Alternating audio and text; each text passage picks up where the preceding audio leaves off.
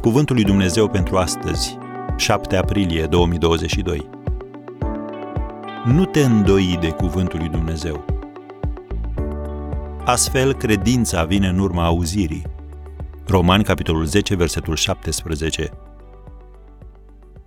Poate ai dubii în ce privește propriile tale abilități, dar să nu te îndoiești niciodată de abilitățile lui Dumnezeu sau de promisiunile sale și de dorința sa de a le împlini. David a scris în Psalmul 138, versetul 2, Ți s-a mărit faima prin împlinirea făgăduințelor tale. Am încheiat citatul. Singurul lucru din univers pe care Dumnezeu l-a așezat la nivelul numelui său este cuvântul său. Deci, umpleți mintea cu el, rostește-l zilnic și nu-l pune niciodată sub semnul întrebării. Îndoiala așa are adesea originea în tendința noastră de a ne bizui pe forțele proprii. Încrederea în sine este un concept susținut cu surle și trâmbițe de societate. Ea ne încurajează să ne bazăm pe propriile noastre competențe și abilități. Însă Biblia ne spune, cine se încrede în inima lui este un nebun. Proverbele 28, versetul 26.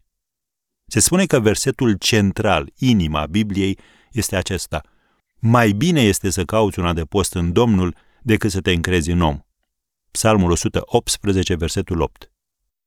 Așadar, încrede-te în Dumnezeu și în cuvântul său, nu în propria persoană sau în oricine altcineva. Te îndoiești de tine însuși și de propria ta valoare?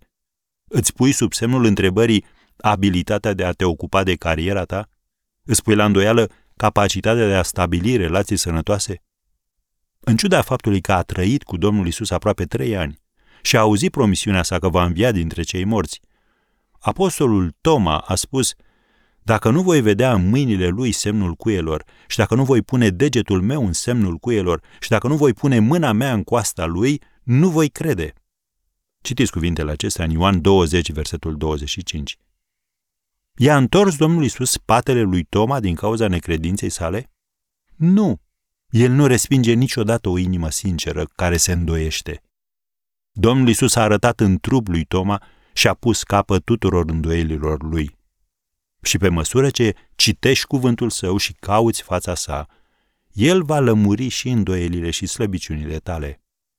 Când vei înceta să mai trăiești în lumea simțurilor și vei învăța să umbli prin credință, vei vedea că îndoielile tale vor începe să dispară.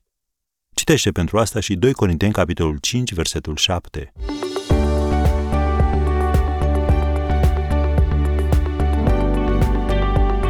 Ați ascultat Cuvântul lui Dumnezeu pentru astăzi, rubrica realizată în colaborare cu Fundația SER România.